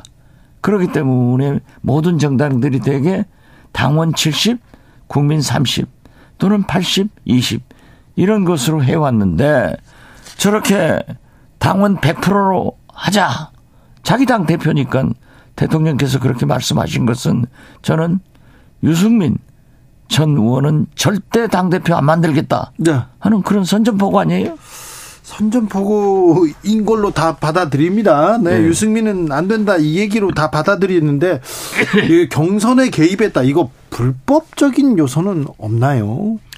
경선 개입까지는 아니잖아요. 지금 그렇습니까? 룰에 대한 룰을 바꾸라는 거였지. 네. 그리고 네. 국민의힘은 대통령당이에요. 예. 거듭 말씀드리지만 민주당은 탄압에 대해서 단결해서 투쟁하는 DNA가 있다고 하면은 국민의힘은 대통령한테 줄 잘 서는 DNA가 세계에서 제일 발전된 나라 당입니다. 알겠습니다. 세계적으로 유명합니까? 유명하죠. 알겠습니다. 오늘 이태원 참사. 진짜. 49제의 날이에요. 그런데 참 뭐 하나 밝힌 것도 없고요. 뭐 하나 한 게 없어서 참 죄스러운 마음이 있습니다. 그런데 이런 와중에 한덕수 총리가 더 좀 굳건하게 치료를 받았어야 되는데 이렇게 생존자가 극단 선택한 거에 대해서 이런 얘기를 했는데 저는 어떻게 됐든 49제에 대통령 내외분이 가셨어야 된다. 네. 지금이라도 가셔야 된다. 네. 그리고 158명의 영령을 달래고 예. 그 유가족들의 슬픔을 치유하기 위해서도 이상민 장관은 본인이 떠나간 대통령이 해임하든 했었으면 얼마나 좋았을까. 네. 또 거기에다 대고 설상가상으로 한덕수 총리가 저런 말씀을 해서 과거에 한덕수 총리는 그러지 않았거든요. 그래서 나는 대통령한테 저렇게 줄을 서는 것이 너무 눈에 보이고 이게 아부 아니냐까지도 저는 생각을 했습니다. 저는 대통령이나 총리가 좀 국민을 생각해서 그 생명을 존중을 하기 위해서도 49제에 가셔야 되고 네. 그런 막말도 안 하셔야 되고 네. 이상민 장관도 해임해야 된다. 이걸 먼저 말씀드립니다. 알겠습니다. 김대중 대통령이라면 49제에 갔을까요? 가시죠. 당연히. 아니 역대 어떤 대통령도 다 가잖아요. 그렇죠. 그렇죠. 가셔야 될 텐데. 네. 화천대유 대주주 김만배 씨가 극단적인 선택을 했습니다. 이 변수는 변수라고 이 얘기를 가지고 이렇게 이 생명에는 지장이 없습니다. 국민의힘에서는 이재명 대표가 이제 말을 해야 된다, 대답해야 된다 이렇게 얘기하는데 저는 김만배 씨가 그렇게 극단적 선택을 했다 네. 하는 것은 참 절대 있어서는 안 될 네. 그런 불행한 일입니다. 네. 그렇지만은 불행 중 다행으로 이 생명에는 지장이 없다 하니까 빨리 회복해서 떳떳하게 자기 죄를 인정할 것 인정하고 벌받을 것 벌받으면 되는 거예요. 그런데 그걸 이재명 대표하고 연결시키는데 지금 김만배 씨가 숨겨놨던 260억이 네. 이재명 집에서 나왔습니까? 아니죠. 아무 관계 없어요. 네. 왜냐하면 관계가 없다는데 네. 또 이재명 대표도 부인하는데 그걸 자꾸 연관시키죠? 네, 알겠습니다. 그건 아니면 아닌 거예요. 네. 민주당의 노웅래 의원이 체포 동의안이 지금 국회로 넘어와 있는데요. 민주당은 어떻게 선택을 할까요? 고민이 깊어집니다. 저는 과거에 현역 국회의원을 본인들이 부인하는데 검찰로 돌려보내는 것은 바람직하지 않다. 예. 해서 사실 지금 현재 국민의힘 전신 같은 당이죠. 네. 송모 의원 네. 충청도 출신이고요. 네. 유모 의원 예.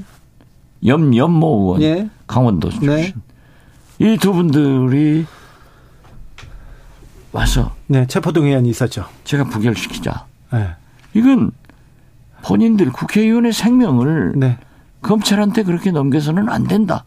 다른 당에도 다른 당인데 제가 부결시켰어요. 같이. 그랬어요. 저한테 굉장히 고마워하고 송모 의원은 사실 그 후로 죄상이 드러나서 구속돼가지고 확정돼서 살고 나왔어도 네. 저한테 전화를 하더라고요. 예. 저는 전화를 하고 아니가 문제가 아니라 껐떡하면 여의도 정치권이 또 지금은 대통령실에서도 전부 검찰로 정치 운명을 다 맡기려고 하는 것은 지양돼야 되고 네. 노웅래 의원도 본인이 아니라고 하잖아요. 네. 그러면은 구태여 꼭 체포를 해서 할 필요가 있는가. 네. 그리고 노웅래 의원이 지금 성실하게 조사를 받고 있잖아요. 그러니까요. 그냥 뭐 체포를 안 해도, 예, 체포를 안 해도. 체포하지 않아도 되고, 네. 또 6천만 원이면 큰 돈인데, 예. 그 내용이 좀 다릅다. 이런 얘기를 하기 때문에, 네. 저는 사법부의 판단을 받더라도 불구속 기소를 하는 것이 좋지. 네. 왜 꼭 전부 검찰이 잡아가렵니까? 그렇죠. 재판의 판단에 맡기면 될 텐데, 이렇게 생각하시는 거예요? 네, 그렇습니다. 네, 네. 알겠습니다. 아무튼 재판에서 판결이 나올 때까지는 죄가 증명된 게 아니기 때문에. 그렇죠. 아니, 본인이 인정해서 한다 하는 것은 아니잖아요. 근데 민주당은 그 노웅래 의원 체포동의안에 대해서 왜 이렇게 대응할까요?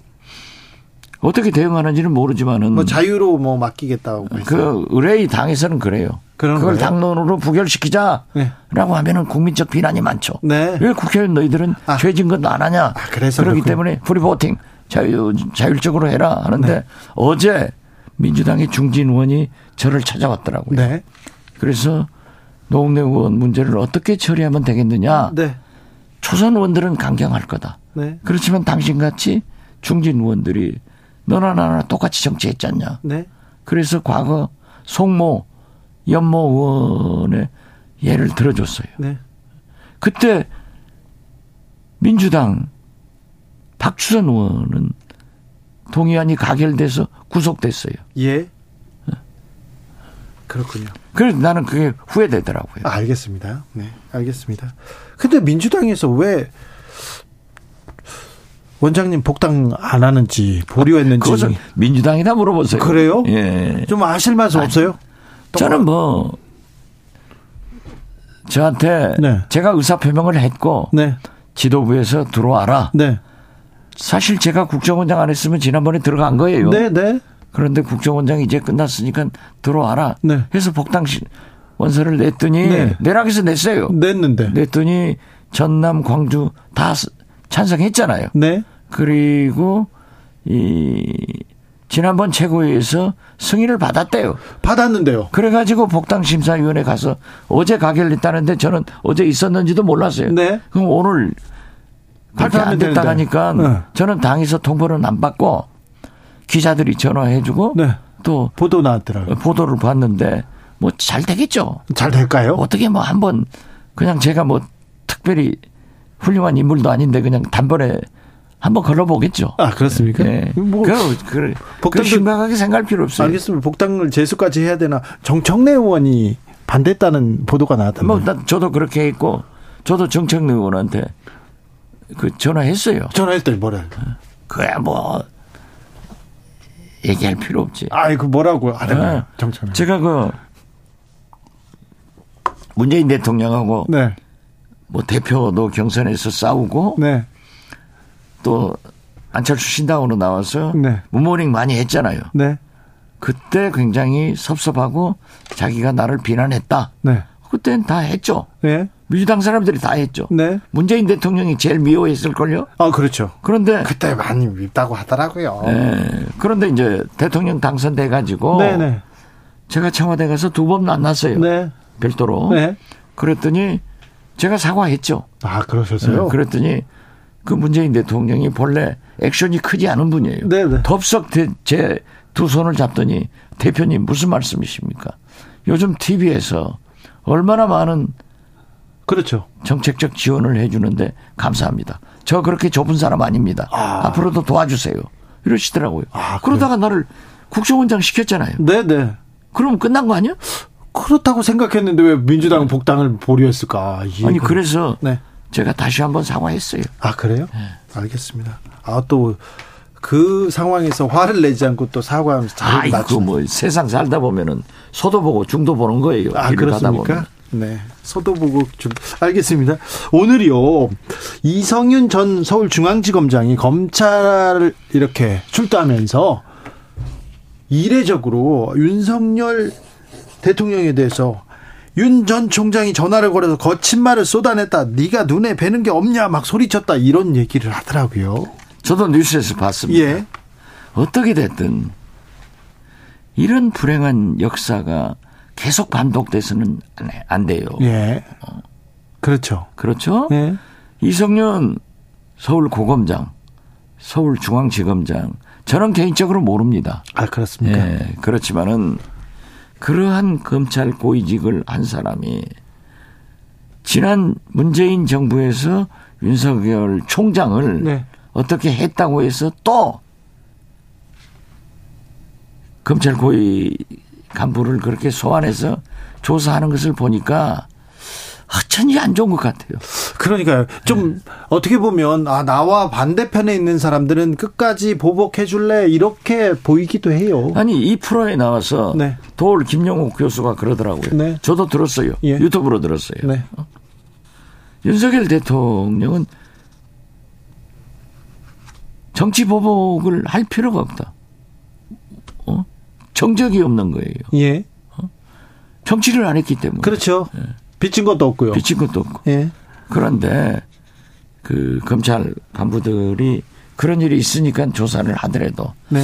이성윤 또 고검장도 어? 어떻게 됐든 현직 대통령인데 거기서 그냥 와 한 방 쏴버리고 가면은 개긴 독인 아니에요? 아, 그렇게 됩니다. 저는 좀 보기가 흉하더라고요. 네. 알겠습니다. 자, 사면 문제도 약간 이상하게 흘러갑니다. 이 사면 문제는 어떻게 풀어야 됩니까? 정치 구단의 지혜가 필요합니다.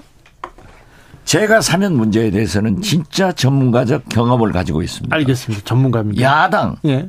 원내대표나 김대중 총재를 모시면서도 사면 얘기를 했고. 청와대하고 해왔고 예. 김대중 정부 5년도 야당하고 해왔고 네. 그 이후에도 법사위에서도 그 제가 쭉 해왔어요. 네. 어? 그런데 네. 사면은 절대적 권한은 대통령에 있습니다. 예. 그렇기 때문에 대통령도 사면해야 될 필요성이 있는 사람이 있고 야당에도 있고 다 있어요. 예. 그러나 야당, 언론, 법 쪽에서는 반대합니다. 네. 그렇지만 이건 대통령 고유 권한이니까 필요한 사람이 있으면 요청해라 네. 하면 또 다 하더라고요. 네, 하죠. 네. 이게 정치예요. 네. 법치가 아니에요. 네. 윤석열 대통령은 자꾸 법치로 하려고 하는데 정치로 해라 이거죠. 그래서 제가 볼 때는 이명박 대통령의 사면 필요성이 있으니까 네.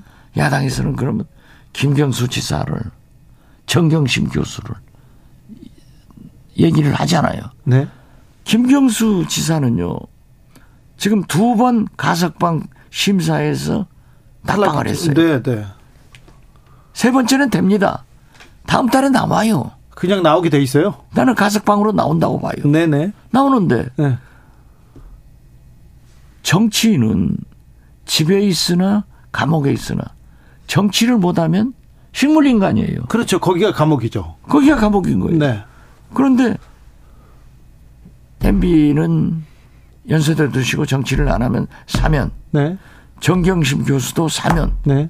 그러면 김경수 지사는 복권을 해야 되지 않냐. 네. 저는 그렇게 봅니다. 알겠습니다. 그리고 지금 여권에도 많아요. 네. 강만수 전 경제부총리 네. 이런 분도 있고 또 야권에도 우리 박준영 전 전남지사 네. 이런 분들 좀 정치적으로도 경제인도 일반 국민도 좀 폭넓게 윤석열 대통령이 자비를 베풀었으면 산타 할아버지가 큰 선물 갖다 드릴 거예요. 아, 그렇습니까? 자, 이번 특별 사면 MB 사면하고 정경심 교수 사면하고 김경수 사면 복권하고 더 폭넓게 해라. 예, 그렇습니다. 저보다 괜히 제가 얘기했잖아요. 그렇게 정리하면 될 건데. 아니, 제가 혼자 정리할 수 있나요? 원장님이 딱 얘기해 줘야 제가 뒷정리를 하는 거죠.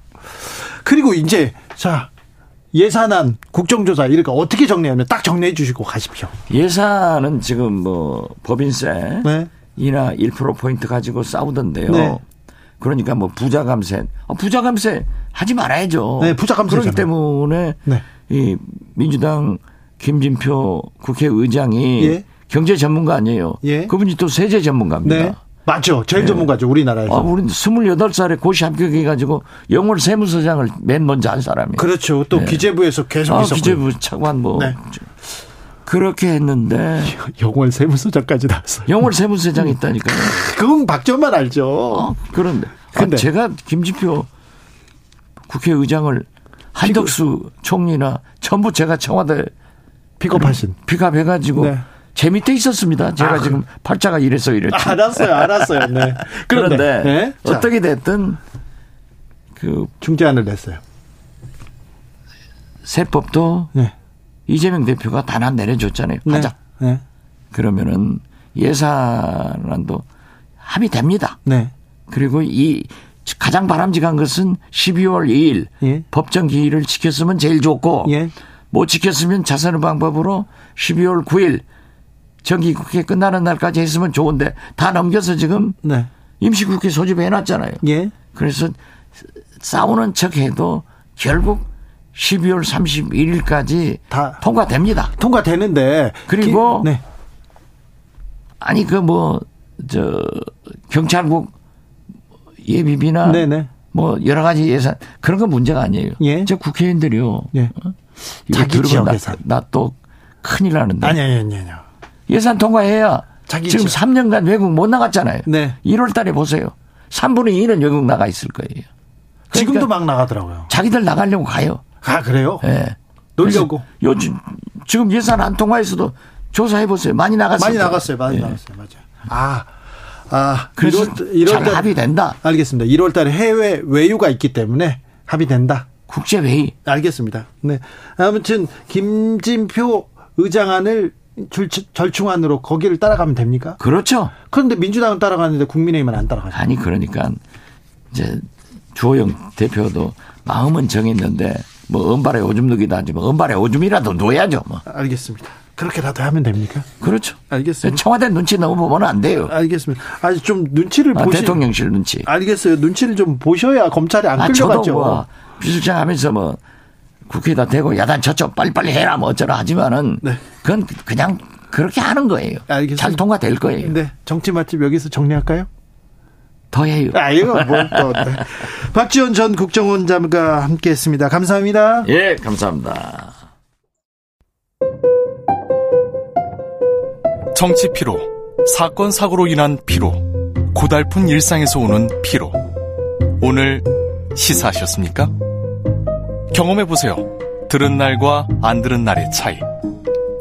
여러분의 피로를 날려줄 저녁 한 끼 시사. 주진우 라이브.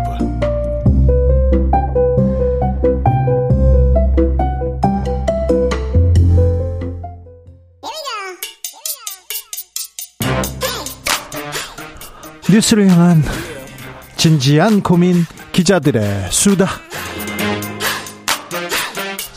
라이브 기자실을 찾은 오늘의 기자는 미디어 오늘 정철훈 기자입니다. 어서 오세요. 안녕하세요. 오늘은 어떤 이야기로 가볼까요? 이게 굉장히 큰 이슈가 될 줄 알았는데 너무 네. 이슈가 안 돼서 한번 가져와 봤는데 네.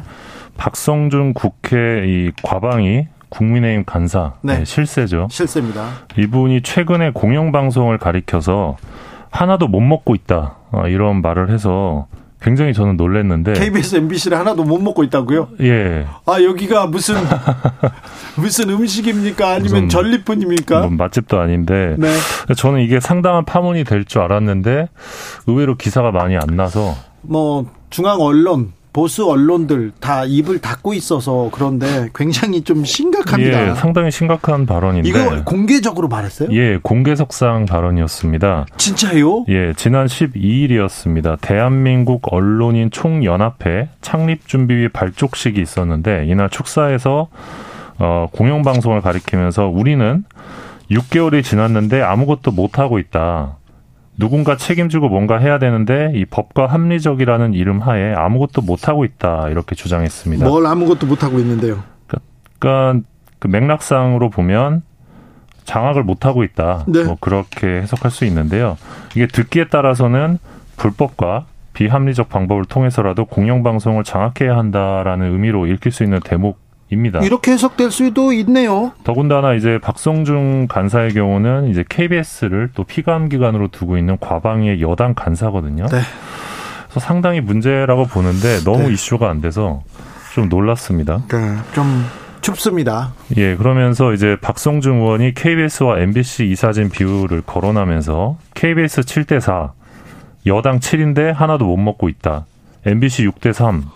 하나도 못 먹고 있다 이런 말을 했는데요. 그러니까 쉽게 말하면 문재인 정부 시절 임명된 여권 추천 인사 몫을 아직 뺏어오지 못했기 때문에 이 사회를 장악하지 못하고 있다 이런 취지로 읽힐 수 있는 대목이었습니다. 그러니까 정리를 하면 국민의힘이 정권 잡았는데 공영방송 먹어야 되는데 법과 합리를 따지느라 아무것도 못했다. 요 내용입니다. 아니 법이 있고요.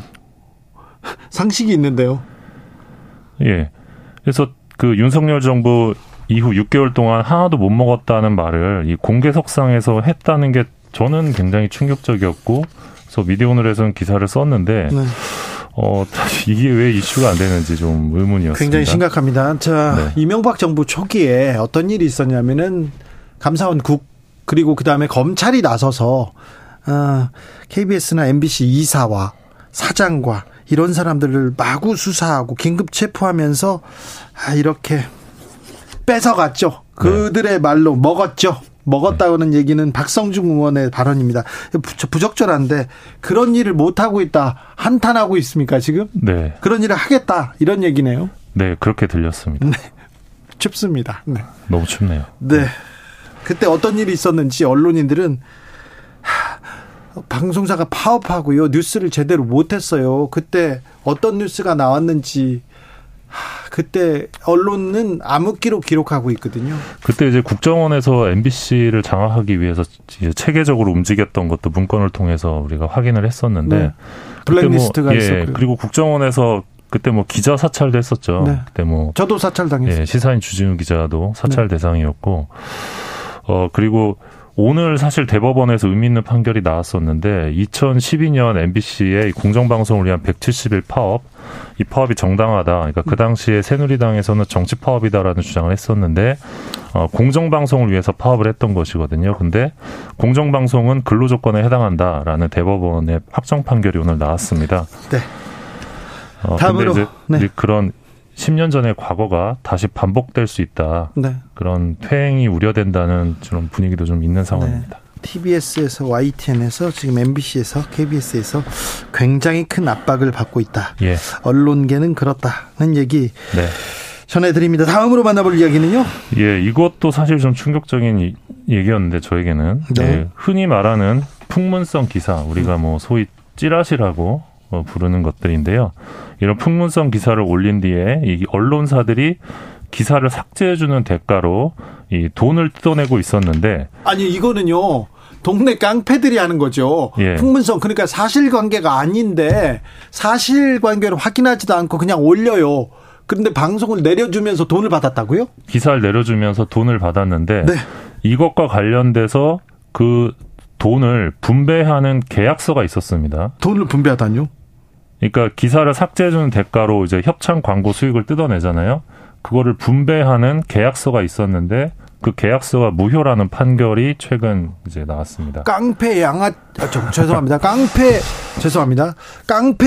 짓을 했는데 그걸 네. 계약서 쓰고 했습니까? 예, 이거 저희도 좀 놀랐는데 서울 남부지법 판결문을 보면 네. 한 콘텐츠 제작 업체와 인터넷 신문사가 2020년 8월에 기사 공급 계약을 맺습니다. 네. 그러니까 한 업체가 신문사에 기사를 납품하는 계약서인데 여기 기사를 납품해요 신문사가? 예, 그러니까 외주를 주는 건데. 아 이게 또 무슨? 예, 흔히 말하는 풍문성 기사를 이제 제공해 주는 거죠. 네. 찌라시성 기사를. 근데 여기 보면 계약서를 보면 기사 삭제로 발생하는 수익의 배분이 나와 있습니다. 계약서 3조 수익 배분 조항이었는데 기사를 삭제하면서 발생되는 광고 및 협찬 수익은 B사가 40%, A사가 60%를 나눠 갖기로 한다. 요 내용입니다. 그러니까 이게 너무 황당한 게 기사를 삭제해주는 대가로 돈을 버는 게 이제는 계약서가 나올 정도로 언론계에서 하나의 산업이 되었다라는. 그러니까 일반화됐네. 예, 그걸 볼 수 있는 너무나 좀 충격적인 사건인데 이런 게 저는 계약서가 있다는 걸 처음 알았습니다. 아니 깡패의 부끄러운 짓을 계약서를 쓰고 한다고요? 언론은 참. 낯이 두껍기도 하네요. 예, 근데 결국 이제 한쪽이 일방적으로 계약 해제를 통보하면서 이게 소송으로 가게 됐는데 재판부가 이 계약이 무효라고 판단했습니다. 판결문을 보면 보도 중단을 대가로 삼아 금전적 이익을 취하는 것은 명백히 언론 윤리와 언론의 사회적 책임에 어긋날 뿐만 아니라 형사상 범죄를 구성할 소지도 다분하다. 범죄죠. 예, 판단을 했는데 혹시나 지금도 이 계약서로 돈을 벌고 있는 언론사들이 있을 수 있거든요. 자수해서 광명 찾으시기 바랍니다. 네. 아우, 예. 부끄럽다. 너무 부끄러운데. 네, 진짜 부끄러운 언론계의 현실입니다. 아니, 이렇게 누군가를 저격하는, 그러니까 근거가 없는 어떤 풍문성 기사를 올려서 내려주는 대가로 돈, 내려준 대가로 돈을 뜯어내고 그거를 나눠 갖는 이런, 참. 네. 있어서는 안 될 일인데 이게 일반화됐다니, 관행화됐다니, 계약서를 쓰고 한다니 정말 놀랍습니다. 마지막으로 만나볼 이야기는요? 예, 그 이동재 전 채널A 기자가 제기한 해고 무효 소송에서 원고 패소 판결이 나왔습니다. 해고는 정당하다? 네. 앞서 이동재 전 기자는 2020년 수감 중이던 이철 전 벨빈베스 코리아 대표에게 신라젠 관련 혐의로 가족까지 검찰 수사를 받게 될 것처럼 위협하면서 유시민 전 노무현재단 이사장 등 여권 이사의 비리 정보 폭로하라 이렇게 위협을 해서 강요미수 혐의로 기소된 바 있는데요. 당시 이제 채널A에서 이동재 기자를 해고합니다. 이 건으로. 네. 네.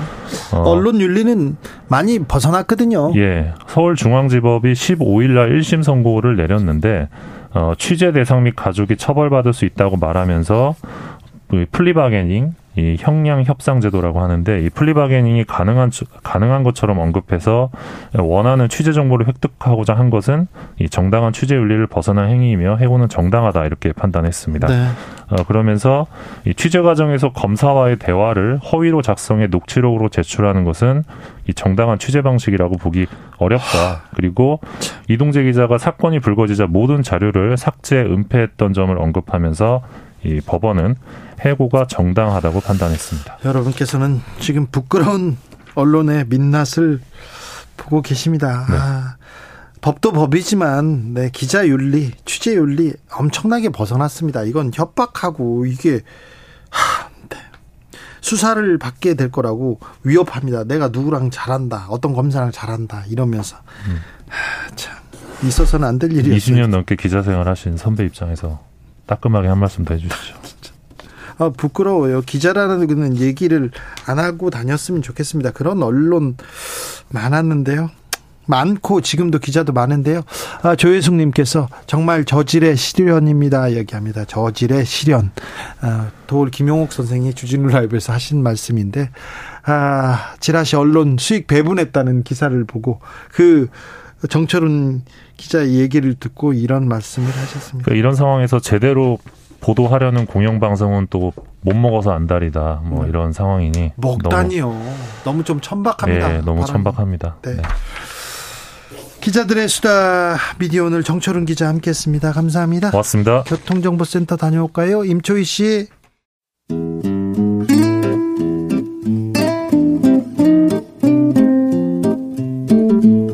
현실의 불이 꺼지고 영화의 막이 오릅니다. 영화보다 더 영화 같은 현실 시작합니다. 라이너의 시사회. 수아버지, 곧 수호 생일 오잖아요. 당신은 그게 왜 하고 싶어?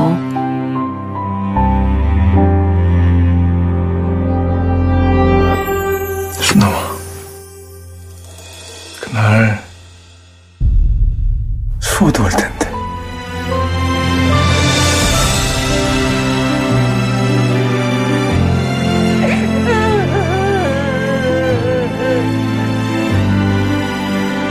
우리 아들입니다.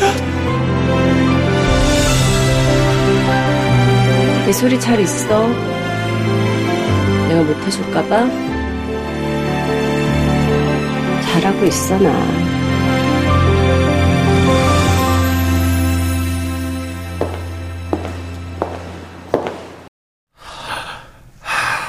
영화 전문 유튜버 라이너, 오늘은 어떤 얘기 만나봅니까? 네, 오늘이 이태원 참사로부터 49일이 되는 날 49제입니다. 네. 그 굉장히 끔찍했던 기억으로부터 이제 시간이 흐르는 것도 놀랍고요.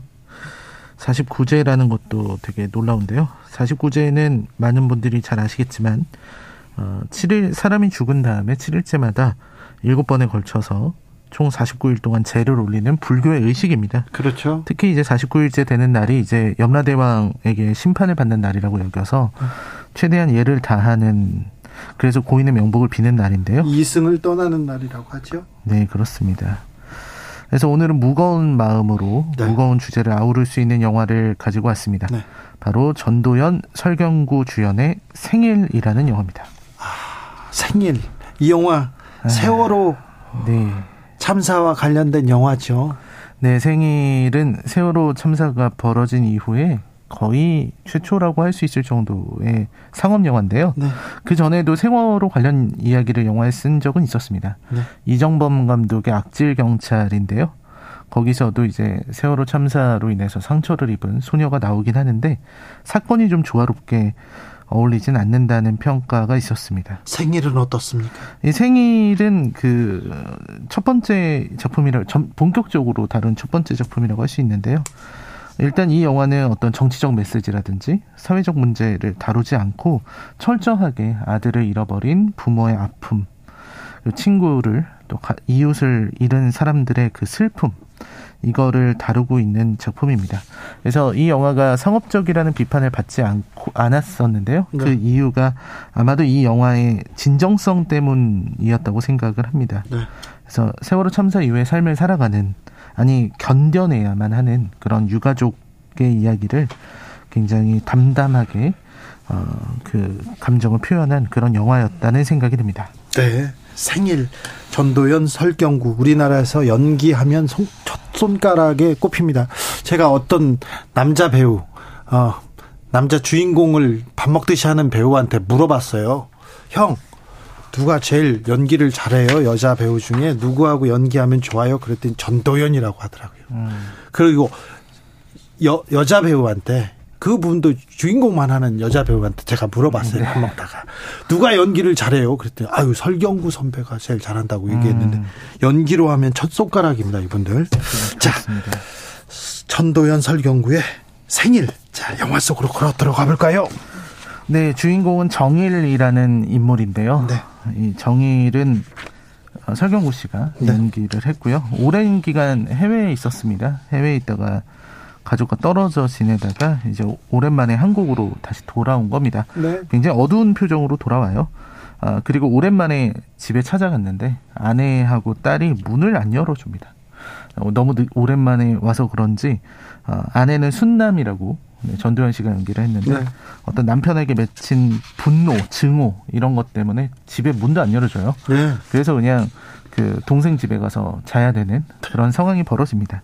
근데 앞부분의 내용은 이제 그 부부가 다시 재회하는 겁니다. 그래서 두 사람은 서로에게 이제 남편은 미안한 마음이 있고 아내는 분노가 아직 풀리지 않았는데 결국은 초등학생 딸 예솔이 때문에 어쩔 수 없이 두 사람이 다시 이렇게 만나서 같이 지낼 수 있게 되죠. 그래서 가족의 일원이 되기도 하고 이렇게 됩니다. 뭐 중간에 뭐 이혼하자 이런 얘기들도 나오는데요. 왜 이렇게 갈등이 컸을까요? 네. 왜 이렇게 아픔이 컸을까요? 그렇습니다. 영화의 갈등의 원인이 되는 거는 지금 뭐 다들 예상하셨겠지만 세월호 참사 유가족이거든요. 이 주인공들이. 대신 영화가 계속해서 그날의 사고를 직접적으로 언급하진 않아요. 네. 그 대신 이제 암시를 하고 있습니다.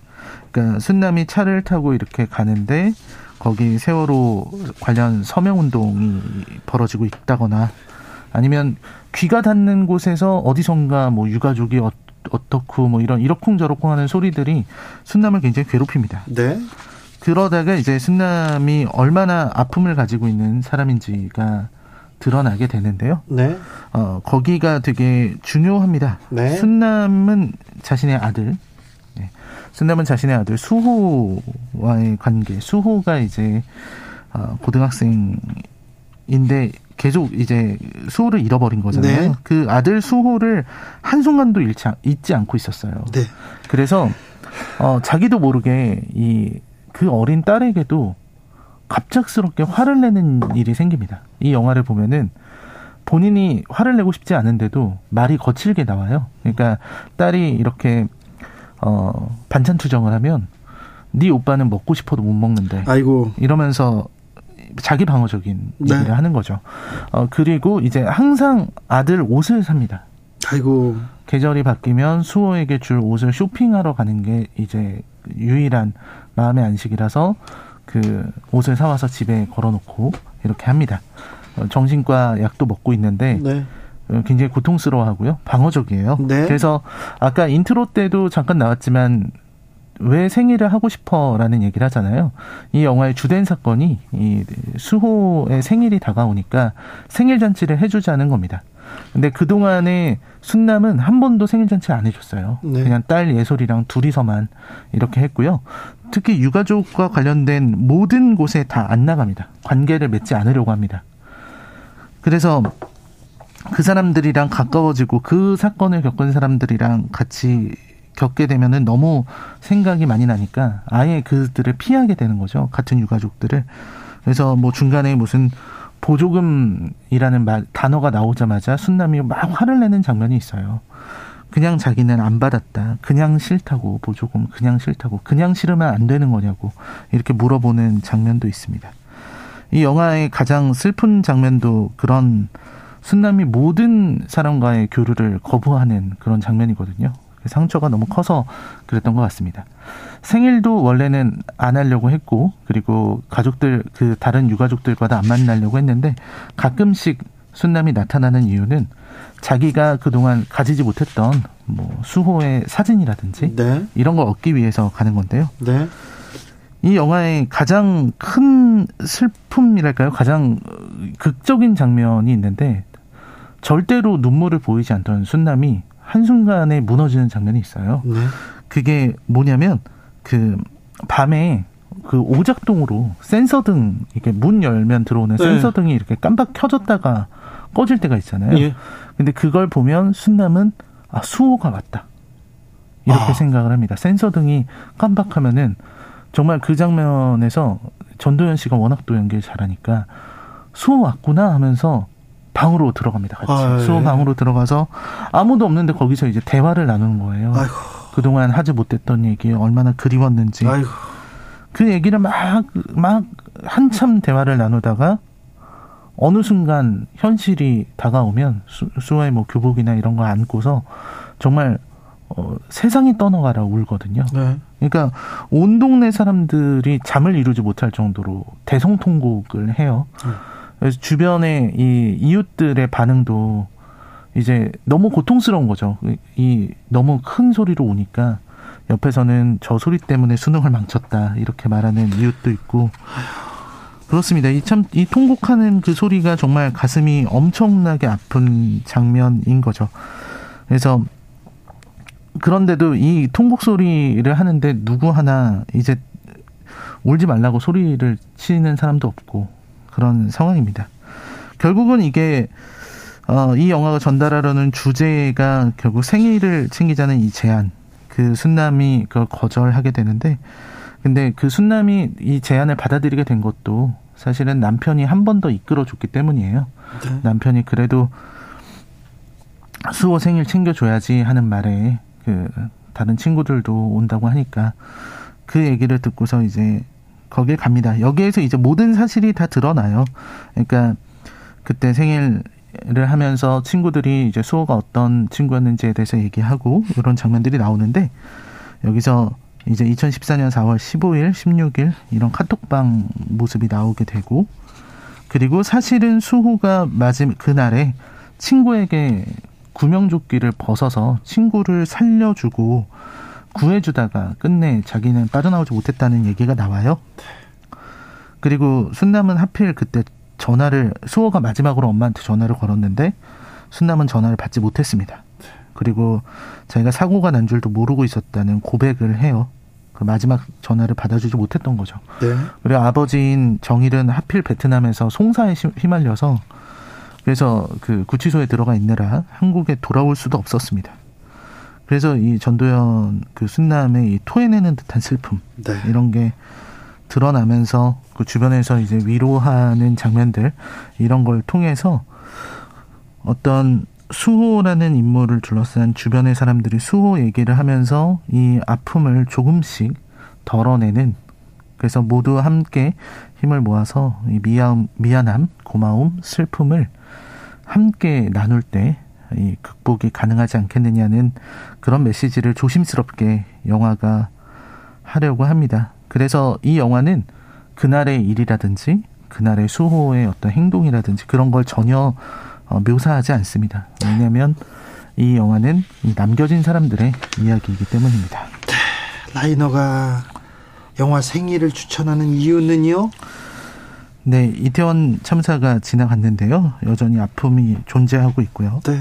저는 시간이 흘러서 이런 슬픈 일이 없을 줄 알았어요. 그리고 이런 같은 실수를 계속하지 않을 거라고 생각했는데 참 이해할 수가 없습니다. 너무 어처구니 없습니다. 서울 한복판에서 이렇게 많은 젊은이들을. 네, 이 영화 생일에 보면 세월호 참사에서 살아남은 한 여학생이 나옵니다. 네.